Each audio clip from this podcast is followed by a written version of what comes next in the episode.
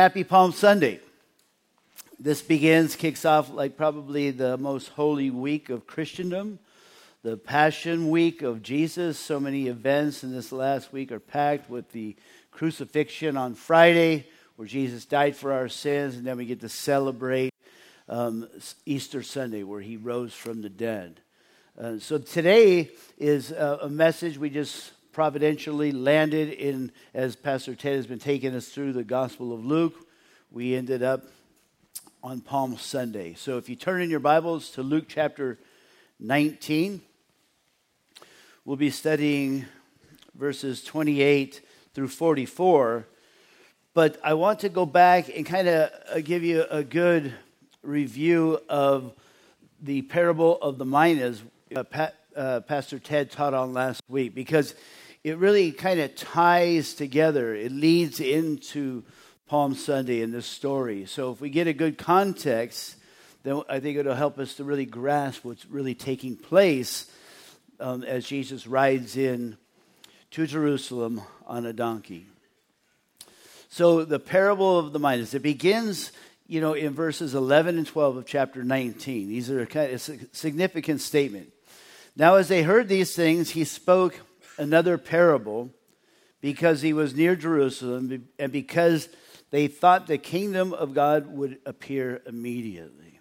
So this is what kind of, you know, led Jesus to speak on the parable of the minas because the, the disciples thought that the kingdom, kingdom of God would appear immediately. So Jesus kind of had to kind of set him straight because he's going to now you know, in the Palm Sunday, he's going to ride in to Jerusalem, the triumphal entry, and he's going to present himself as king. And they would expect him to establish the kingdom, right? They, the, the disciples were always anticipating that Jesus, the Messiah, would set up his physical kingdom on earth. Even after his death, resurrection, and prior to his ascension, you know, they said, Lord, will you at this time restore the kingdom to Israel? And the reason they thought is because in the Old Testament prophecies concerning the Messiah, it, predict, it uh, predicted a conquering Messiah, as Pastor Ted shared last week. So it was natural for the disciples to expect, to look forward to the Messiah coming and establishing his kingdom. But as Pastor Ted also taught, the, the Old Testament predicted a suffering Messiah. But it seems like the disciples didn't really get that bit, did they? They just concentrated on the conquering Messiah. And I don't blame them. There's passages in the Bible that I would rather skip over, like Philippians 3:10. Uh, to know him and the power of his resurrection. We want that, right?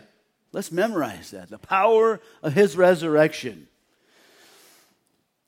But it also says the fellowship of his sufferings. Well, let, I don't, I don't, let's skip over that part, right? Let's go to the next part. Being conformed to his death. Oh, let's go back to the other one. You see, there's certain things that we grab a hold of. We're just human, right? So these positive things we want to lay hold on, and we kind of maybe don't lay hold so tightly of, of the things that are kind of negative like you will suffer persecution. I don't want to memorize that verse. You know? So that's kind of the disciples. And so, because of anticipation, Jesus taught this parable of the minas, and he gives in this parable kind of an overview of end times so that they understand. And so, in the parable, verse 12, a nobleman a certain nobleman went to a far country to receive for himself a kingdom and to return. And so, of course, Jesus is the nobleman in this parable. And what he's saying is, there will be a time when I will be absent. I'm here now, but I'm going to go. I'm going to leave. And he said this to the disciples on various occasions. And one of the probably most familiar passages is in John chapter 14, verses 2 and 3, where Jesus said, In my Father's house um, there are many mansions. If it were not so, I would have told you. I go to prepare a place for you. And if I go and prepare a place for you, I will come again and receive you to myself, that where I am, there you may be also. So he's kind of, you know, sharing this because the kingdom, the physical kingdom, isn't going to be set up right now. I'm going to go, but I will return. And during this interval period, Jesus says there will be servants left to carry out his work. And this is one of my favorite passages actually in the Bible. It says, um, So he called 10 of his servants, delivered to them 10 minas, and said to them, Do business till I come. What Jesus is saying is, I'm going to leave, but while I'm gone, you, my servants, carry on business, business as usual. You're going to take the ministry forward. And that's what Pastor Ted um, kind of shared. This, these minas represent the gospel. We've been entrusted the gospel, and we're to carry on the ministry, the business of Jesus in his absence.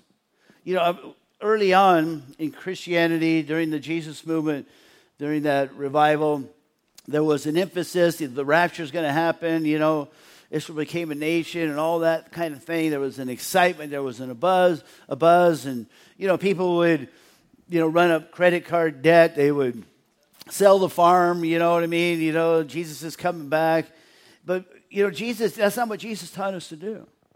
He just said, you know, keep the farm, keep doing business as usual but use the resources and everything to carry and be faithful to the Great Commission. Go therefore and make disciples of all nations. During this interval period, there will be enemies. It says in verse 14, but his citizens hated him and sent a delegation after him, saying, We will not have this man reign over us. And so his citizens is a reference to the nation of Israel, who Generally speaking, course, there's always a remnant of believers, but generally speaking, the nation Israel nationally rejected Jesus as her Messiah. John 1:11 He came to his own he came to Israel and his own did not receive him It was those in authority those representatives of the religious system of Judaism in Israel that rejected him. There's a prophecy in Psalm 118, verse 22, that Peter um, kind of shares about this. The stone Jesus, which the builders, the Jewish leaders, rejected, he has become the chief cornerstone. So when the nobleman returns, when Jesus returns, he will deal with everybody very fairly. Verses 16 through 19 in the parable refers to the rewards that the good stewards, the good servants, will receive. When Jesus returns, those who have been faithful to carry on his business in his absence will be rewarded. Verses 20 through 26, it can either refers to those who were um, presenting themselves as true servants, but were proven to be impostors, or will be those people. Um, Depart from me, I never knew you. Jesus referred to, or to those um, who were really servants, but just kind of were not faithful to the call, to the Great Commission, to, to protect and to promote the gospel of Jesus Christ. And those people will be saved, and this is what Pastor Ted shared last week, 1 Corinthians 3.15. If anyone's work is burned, he will suffer loss, but he himself will be saved, yet through, the fire. So we, Reliance Church, are going to be faithful with the commission, the Great Commission, with the call to um, protect and to pro- promote the gospel of Jesus Christ. And finally, he will judge his enemies upon his return. The nobleman will come back. Verse 20. But bring here those enemies of mine who do not want me to reign over them and slay them before me. Jesus will return.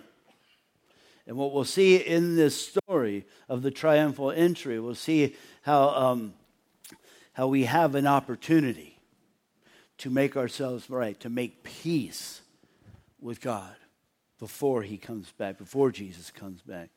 So, in our story, we're going to look at three things. We're going to look at the preparation, Jesus' preparation. We'll look at his presentation. He's going to present himself. And then we'll look at Israel's rejection. So, verses 28 through 40, 34 speak of his preparation. So, look at verses 28 and 29. When he had said this, he went on ahead, going up to Jerusalem. And it came to pass when he drew near to Bethphage and Bethany at the mount called Olivet that he sent two of his disciples. So he's getting close to Jerusalem. He's making his way there. And now, as they get close, they're only about a mile or so out. And then verses 30 through 34, he sent the two disciples Go into the village opposite you. Um, whereas you enter, you will find a colt tied on which no one has ever sat. Loose it and bring it here. And if anyone asks you, Why are you loosing it? Thus you shall say to him, Because the Lord has need of it. So those who were sent went their way and found it just as he said to them. But as they were loosing the colt, the owners of it said to them, Why are you loosing it? And they said, The Lord has need of it. So I don't suggest that you try this at home. You know, Tried it with the guy with the Ferrari once. I said, hey, yo, throw me the keys. The Lord has need of it. No, I didn't do that. I always wanted to, but I'm not bold enough. But you can put yourself in the position of the disciples. You know, they're just like following these orders blindly. Okay, we'll do it, you know, and um, everything works out. But there's some significance here. There's this passage is uh, has two things. It's one, it's prophetic, and the other thing, it is um, significant. So, firstly, the prophetic aspect. This slide here will show you in Matthew chapter 21, verses 4 and 5. All this was done that it might be fulfilled, which was spoken by the prophet, saying, The daughter of Zion, behold, your king is coming, lowly and sitting on a donkey, a colt, the foal of a donkey. So, this is a predictive prophecy out of the book of Zechariah, uh, chapter 9, verse 9. And if you ever get a chance just to go through Zechariah and meditate upon all the prophetic things concerning the Messiah, much of it has already been fulfilled at Jesus' first coming, but much more will yet be fulfilled at his second coming. And so this is a predictive prophecy. So, and, and these things are in the Old Testament, and this is what Matthew tries to do in his gospel. He's writing primarily to Jews. He's trying to show them how the messianic prophecies were fulfilled by Jesus. So he's always referring them back to the Old Testament. This was done as it was spoken by the prophet. So this is a, a predictive prophecy so they, they could recognize the Messiah when he showed up. Secondly, there is a significance that the Western mind might not get in this passage. It would be clear to the Eastern mind, but not to the Western mind. What do you think of when you think of a donkey? I think of Shrek. and Eddie Murphy, yo, donkey, donkey, you know? Or I think of um, Mules for Sister Sara. For those of us that remember the Clint Eastwood movie and uh, Shirley MacLaine writing on the, you know, you know, it's not a glorious picture. It's not a glorious picture. But the donkey in this time was a royal ride. It was a regal mode of transportation. Listen to what Craig Keener says, the Bible background commentary. Officials used donkeys for civil not military processions. Thus, this test is not a triumphal entry in the sense of Roman triumphal processions, of those of victory. It is Jerusalem's reception of a meek and peaceful king. You see, later on, when Jesus comes back the second time, what's he going to be riding? He's going to be riding a white horse. Revelation chapter 19, verse 11. Now I saw heaven open, and behold, a white horse. And he who sat on him was called faithful and true, and in righteousness he judges and makes war. You see, a horse is a beast of war. You know, eh, if you, you I mean, it, um, I love horses. They're an amazing creature. I'm scared to death of them. You know, I ride them, but I'm scared of them. There's so much power. And when they go to battle, you know, they know, they sense, and they start getting restless, and they're, you know, they're chomping at the bit ready to enter battle. They're a beast of war. And when Jesus comes back the second time, he's going to be riding on a white horse to make war, to establish his kingdom, to defeat his enemies. But this occasion, Jesus is on a regal ride, but it's a regal ride of peace. He's presenting himself to the nation of Israel as the Messiah, as the King, to offer them a peace treaty, if you will, to offer them a truce, to offer them the opportunity to recognize me for who I am. Bow your knee, bow your knee to the King. And so his presentation, verses 35 through 40, if you look at 35 through 38, the king, firstly, the king is hailed. Then they brought him to Jesus and they threw their own clothes on the colt, and they set Jesus on him. And as he went, many spread their clothes on the road.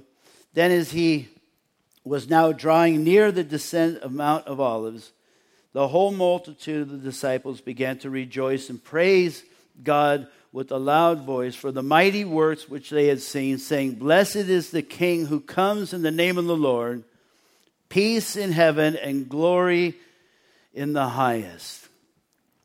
So, this first thing, they hailed their king. They cried to Jesus for the mighty works which they had seen, that they had witnessed. And I'm sure in this large crowd of people, there are many sincere believers. We know that Paul refers to 500 witnesses of the, of the resurrection that saw Jesus after, he was raised from the dead. We know that in the upper room, the day of Pentecost, there were 120 believers waiting for the promise of the Father, the, the baptism of the Holy Spirit. So, in this crowd, there are many sincere followers of Jesus, but I'm sure in this midst, there are a bunch of them that are only there because of what they saw. They wanted something from Jesus. They weren't really, um, they hadn't really recognized him as their king. In John chapter 6, it tells the story of when Jesus fed 5,000 people with five loaves and two fish, right? You guys know the story, very familiar. As a result of them being fed so well by Jesus, at that time it says that they wanted to take him by force and make him king. Jesus dismissed his disciples, say, Get in a boat, go to the other side. He handled the crowd because he didn't want the disciples getting caught up in this emotion.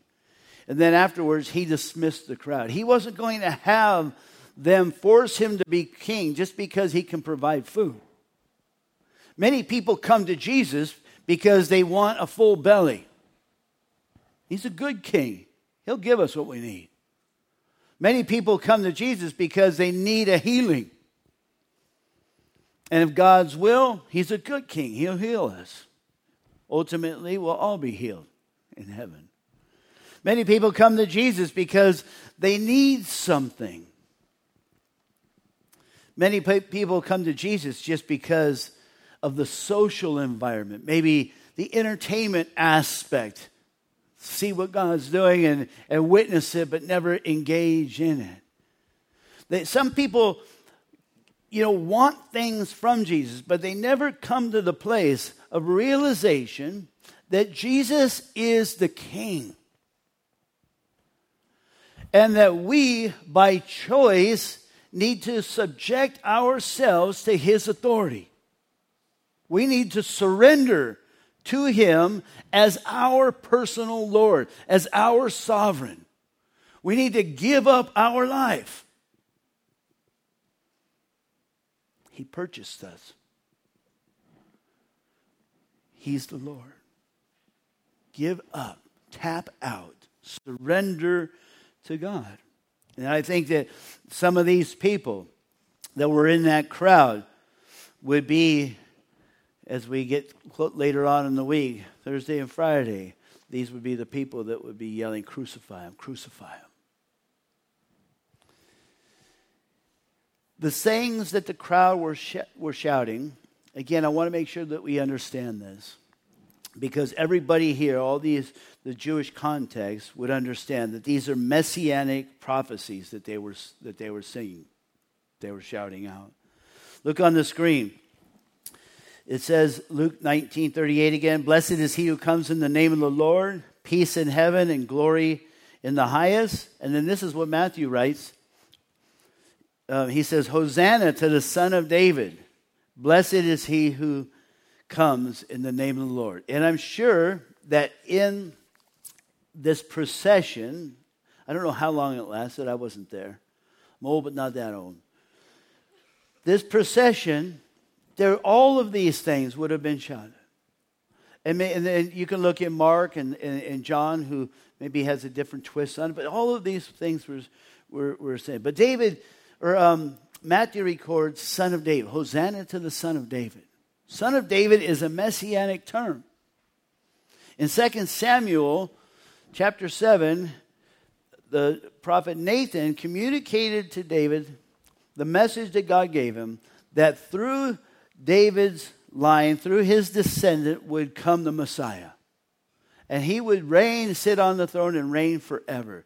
So when they said, you know, Hosanna to the Son of David, they recognized that this was a fulfillment of this messianic promise that was given to David, right? Blessed is he who comes in the name of the Lord. This comes from Psalm 118. Again on the screen, verses 25 and 26. It says, Save now, I pray, O Lord.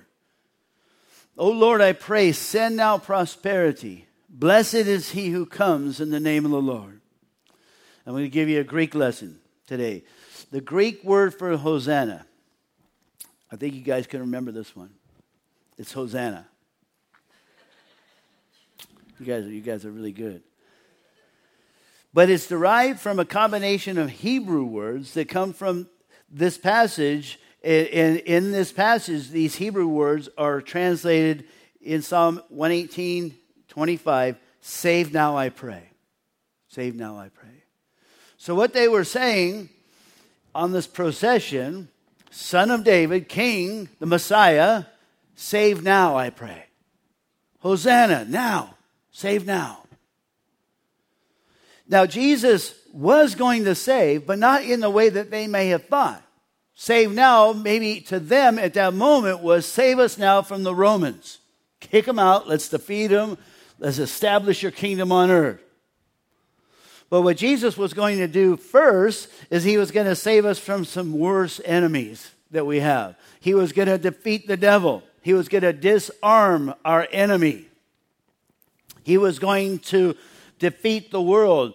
I have overcome the world, Jesus said. He was going to defeat sin, the hideous thing that we all have. They all, the thing that we all struggle with. He was going to defeat it. And ultimately, death. He was going to be raised from the dead. He was going to save now. He was going to go to the cross now. But I don't think they got it. But we get it, don't we? We get it. And we know that He will come back and He'll save us from all the external things. But first, He needed to save us from the, the things that we really need saved from. And then He says, Peace in heaven a declaration that in heaven there is a peace. In the heavenlies, there's a spiritual war going on, right? You guys all experienced that this morning. If you have children, the devil used them in your life. Yeah. Shut up and get in the car. We're going to church, whether you like it or not, you know? No, that never happened in my house.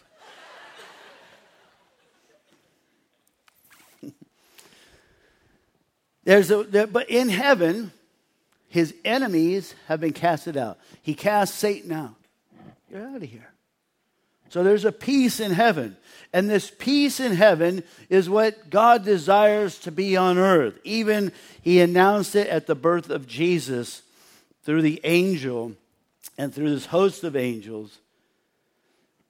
Luke chapter 2 14. Glory to God in the highest.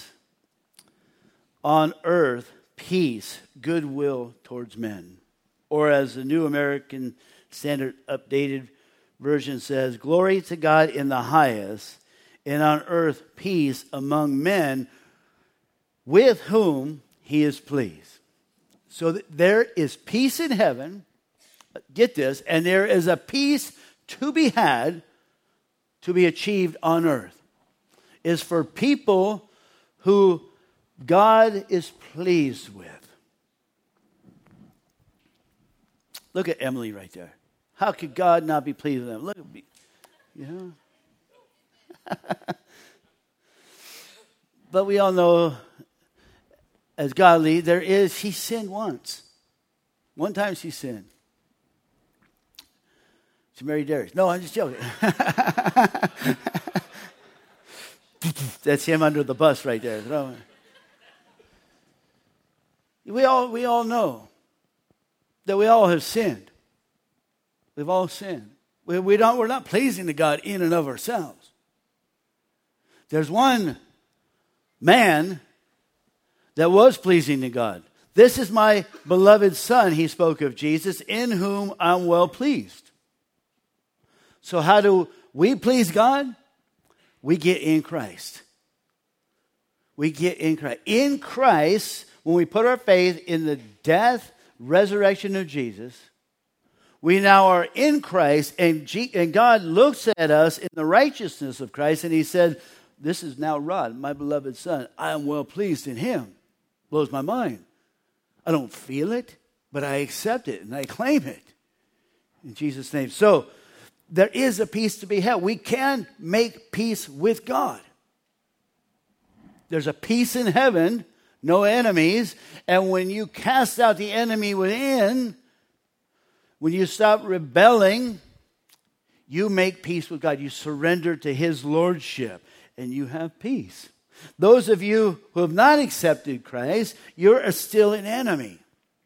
You might say, Well, I'm not an enemy of God. I just don't know you. If you haven't chosen for Him, then Jesus said, You've chosen against. That is your choice. You're still against Him. You're still in the enemy camp. And if you're not, if you haven't surrendered, if you haven't bowed your knee to Jesus as your king, as your sovereign, you are still an enemy. And this is what you can expect. You can expect a, a battle with God, and He will defeat you. You cannot win. Do you understand that? You will not win.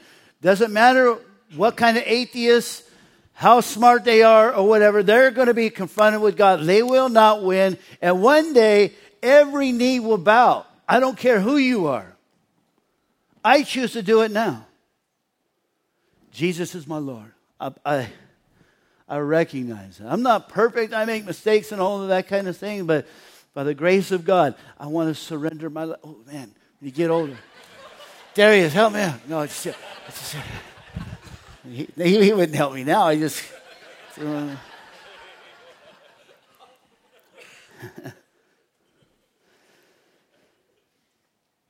So the Jewish leaders attempt to quiet the crowd, verses 39 and 40. And some of the Pharisees called to him from the crowd, Teacher, rebuke, rebuke your disciples. But he answered and said to them, I tell you that if these should keep silent, the stones would immediately cry out. Why did they want to rebuke the Why did they want to silence the crowd? G. Campbell Morgan says this. Then Luke tells us that the hostile Pharisees and rulers were angry with these men. Why were they angry at what they were saying? Because it would only mean one thing the complete recognition of the messiahship of Jesus. And so they said, Jesus, you see what's happening. This is your opportunity to step in and silence the crowd. Make it known you're not really the Messiah. Make sure that they understand it. Stop this. This is kind of blasphemous what's taking place. But Jesus wouldn't do it because he was the king. He was the king. Jesus, at this time, kind of incited this event to take place. As I shared, other times Jesus would send the, the crowd away. Again, listen to what G. Campbell Morgan said. He had never done anything to provoke a demonstration. Over and over again, we see him withdrawing from the crowds when the majority of the crowds seemed to be in favor of him. Once they tried to make him king, he sent them away, declining kingship when they offered it to him.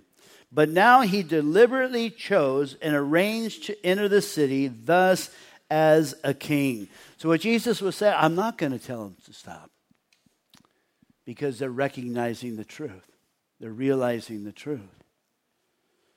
But then, of course, Israel's rejection. Verse 41.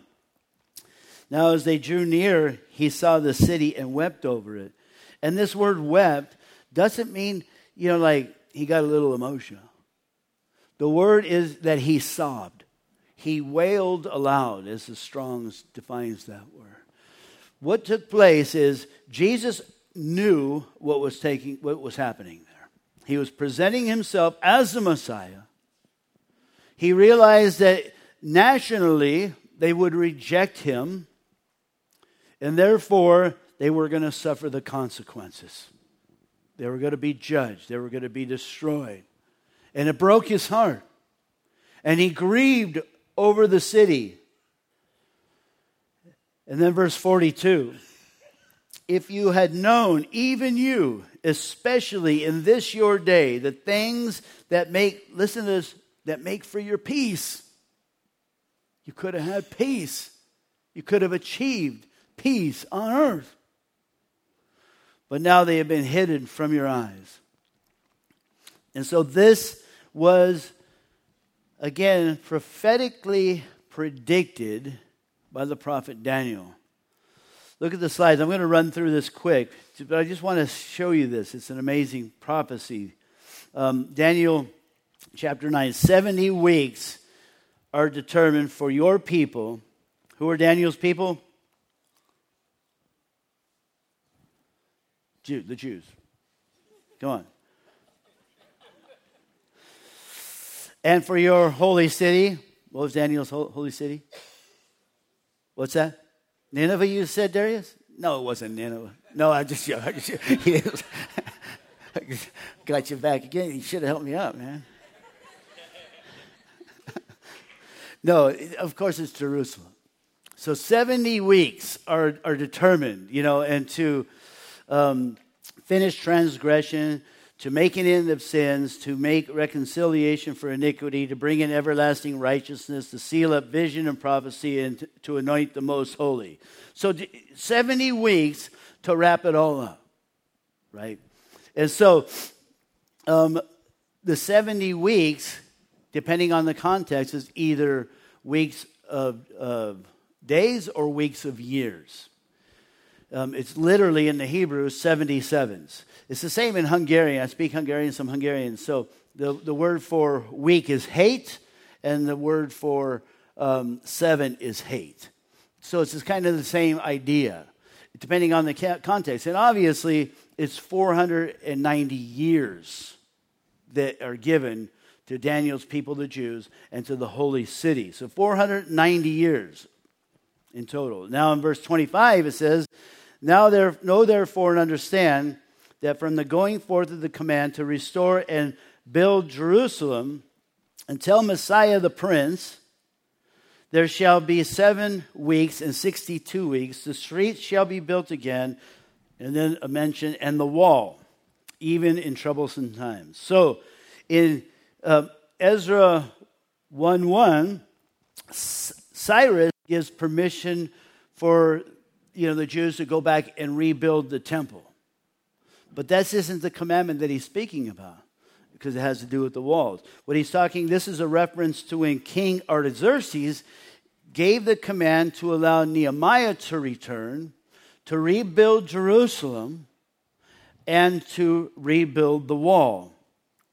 It's broken up into seven weeks and 62 weeks, seven weeks, 49 years, probably a reference to the time it took to rebuild Jerusalem. We know that it only took 52 days to rebuild the wall, but I'm sure it took much longer to rebuild Jerusalem. And then um, the 62 weeks, 434 years. So if you total those up, it would be 483 years from the going forth of the command to rebuild Jerusalem and the wall until the Messiah comes. And Sir Robert Anderson, he was a detective in Scotland Yard. He received his, a knight. He was knighted for his service um, after his retirement. But he developed a book, This Coming Prince, and he formulated, you know, and, and, and investigated this, put his investigative work to use for biblical purposes. And he determined, and you can get the book, This Coming Prince, on the 14th of March, 4, uh, 445 BC, is when Artaxerxes gave the command to rebuild the wall. He determined that it was the 6th of April, um, AD 32, that Christ presents himself as the Messiah to Israel in our story here. The intervening period, according to the Roman calendar, 476 years. It's not the 483 years, but 476 years and 24 days. 476 times 365 is 173,740. You add in the 24 days, you add in for leap years, and you come to a total of 173,880 days. So from the going forth of that command until Messiah the Prince would be 173,880 days. Now, the 69 weeks are prophetic years, which are 360 days.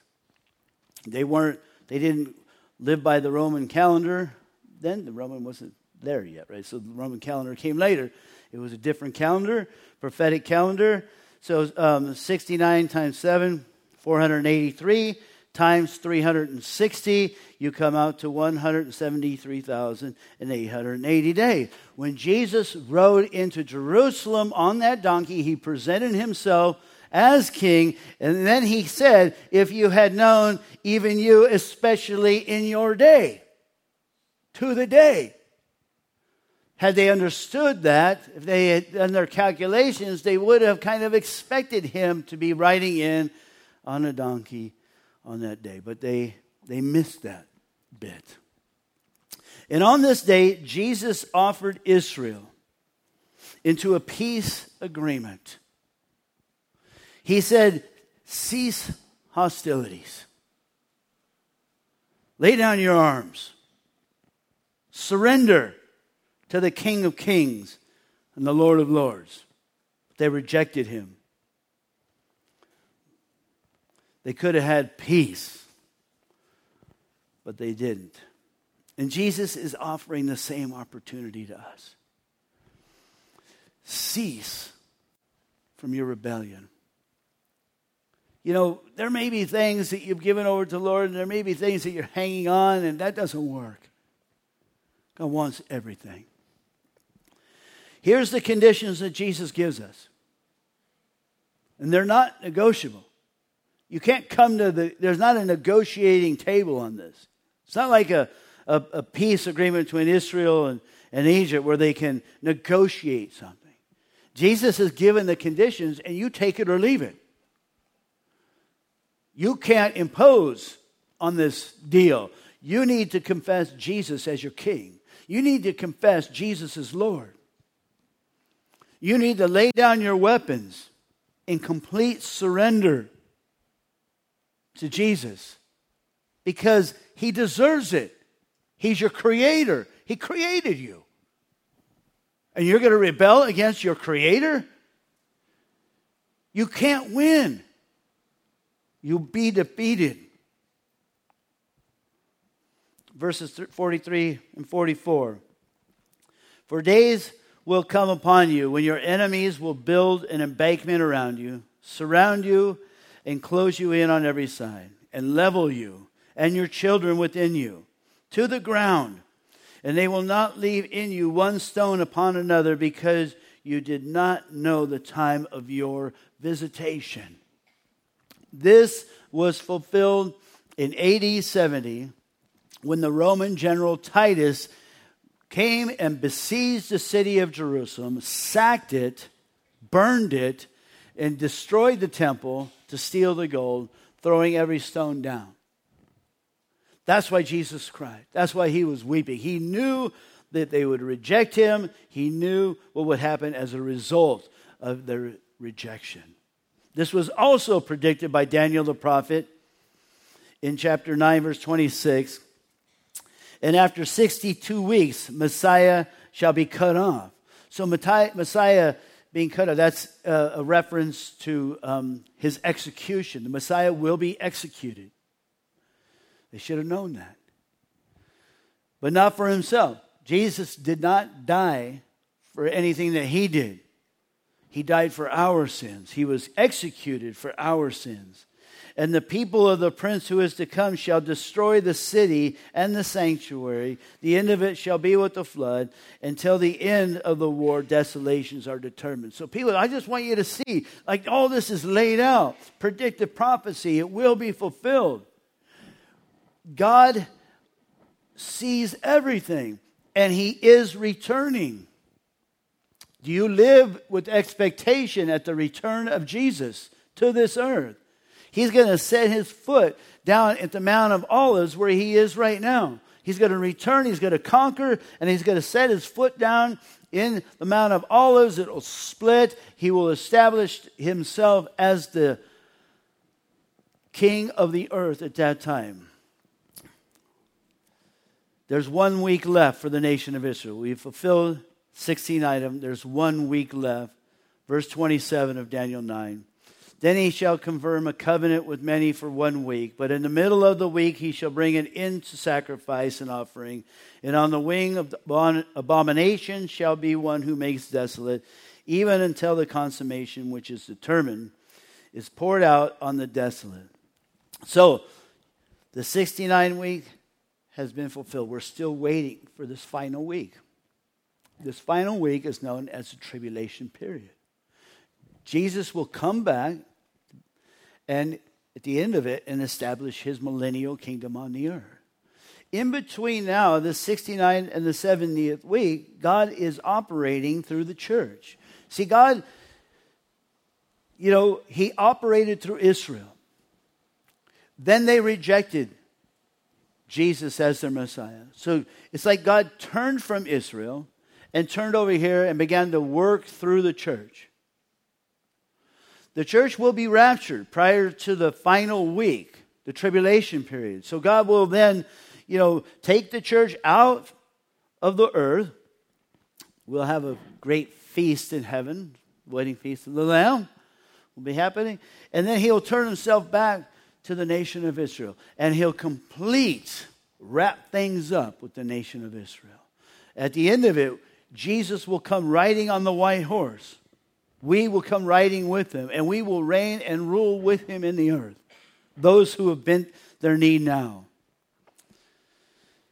And it's only because of his great grace and love that God is withholding the judgment for the earth. His wrath is being stayed because of his love. 2 Peter 3 9. The Lord is not slack concerning his promise, as some count slackness, but is long suffering toward us, not willing that we should perish, but that all should come to repentance. That's why Jesus is holding on right now, that we all would come to repentance. I got saved in 1985. I'm glad he didn't come in 1984. I'd be hot right now. You know, how many people got saved in the last five years? None of you? All right, a few of you. Aren't you glad he didn't come six years ago? You know, he's patient. He's patient. And the opportunity The, the offer still is going out. Be reconciled unto God. Make peace with God. You still have opportunity.